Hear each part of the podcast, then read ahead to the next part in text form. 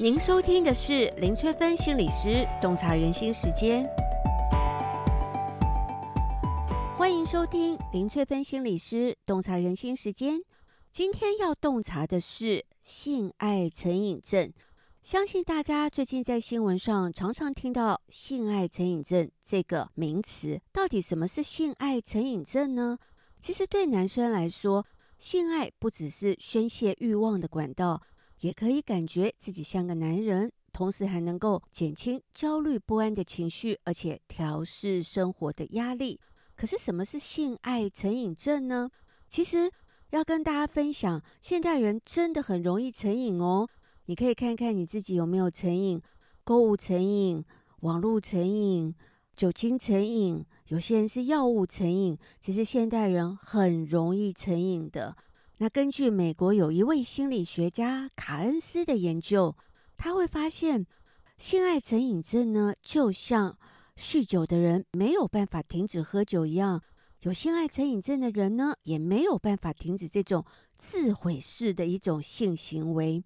有性爱成瘾症困扰的人当中呢，很多人因此而家庭破裂哦，金钱破产，失去自己的事业，甚至于有些人还会失去生命。如果要说到性爱成瘾症最有名的案例，大概就非曾经轰动国际的美国前总统克林顿的一个绯闻案。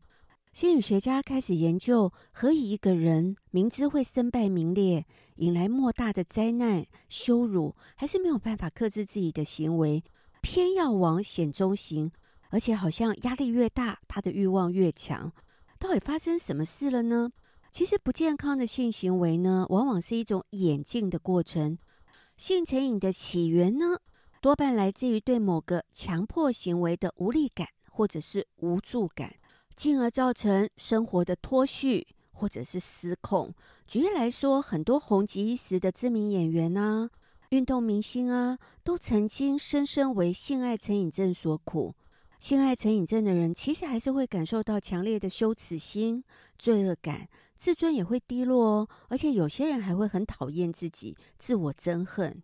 想知道自己跟另一半有没有性爱成瘾症吗？可以跟着我一起来做做下面这个评量哦。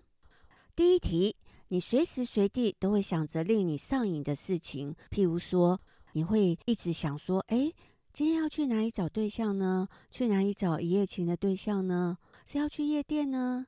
还是去哪一个活动呢？常常会一直在你的脑中盘旋。第二题，你曾经试图戒掉这个习性，可是宣告失败了。第三题，你会跟家人、朋友隐瞒自己有成瘾的事情。第四题，你对成瘾的事情具有强迫性，非做不可，不然就会浑身都觉得不舒服。第五题呢，你的需求性越来越高。耐受性也变得越来越强。什么叫做耐受性呢？就是你的用量越来越密集了。就譬如说，像嗑药者，你用的药量会越来越强；像酗酒者，你喝的酒会越来越多的意思。第六题，你对于人际关系已经造成严重的干扰喽。你很难跟一个固定的对象发展出长期的亲密关系。即使你结婚，你还是很难只专情于一个人。第七题，在戒除的过程当中，你会觉得很痛苦、很难耐。好，上面这个平量你统计一下哦，你自己有几个是呢？如果你是的题目越多，当然就代表你性爱成瘾症的状况越明显，因为这些题目每一个都是性爱成瘾症的行为表现哦，可能就需要寻求心理专业的一个协助了。有些人会问我说：“性成瘾跟太花心有差别吗？”有的，那是最大的差别是什么呢？就是你可不可以自我控制。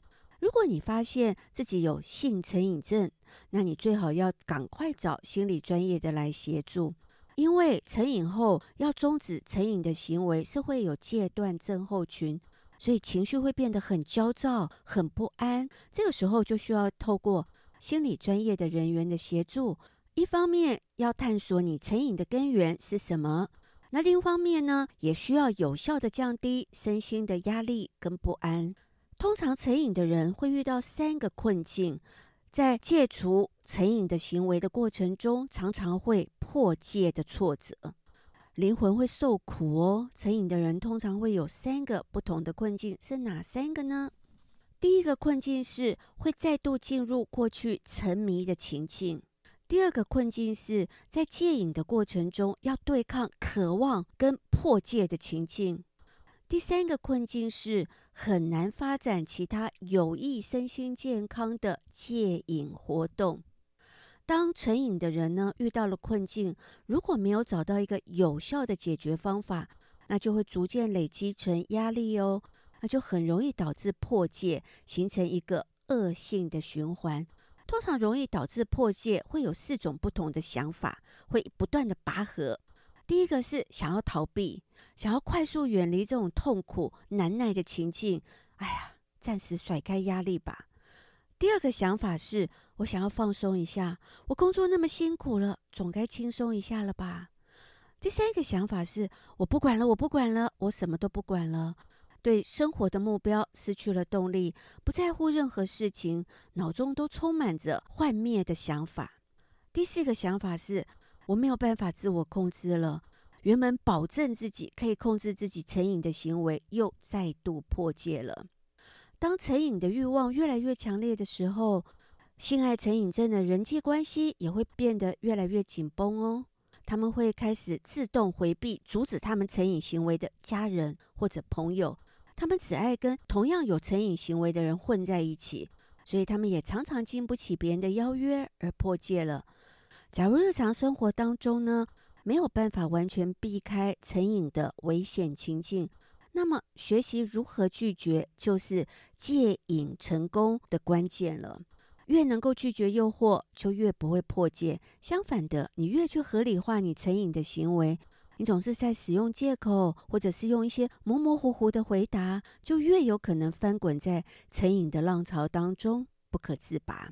事实上，欲望就像浪潮哦，只会增加到某一个强度，就会慢慢慢慢的消退。当它出现的时候，你就想象自己是一个冲浪者，随着海浪起伏，感受到它的发生、增强，然后破灭。当它变成了泡沫，当成瘾者了解自己的心理议题跟欲望的连结，就能逐渐学会以最小的力气来驾驭、掌控自己的欲望了。这一集就跟大家分享到这里。如果大家想要了解什么行为代表什么样的心理意涵，都可以留言给我哦。我们下集再见喽。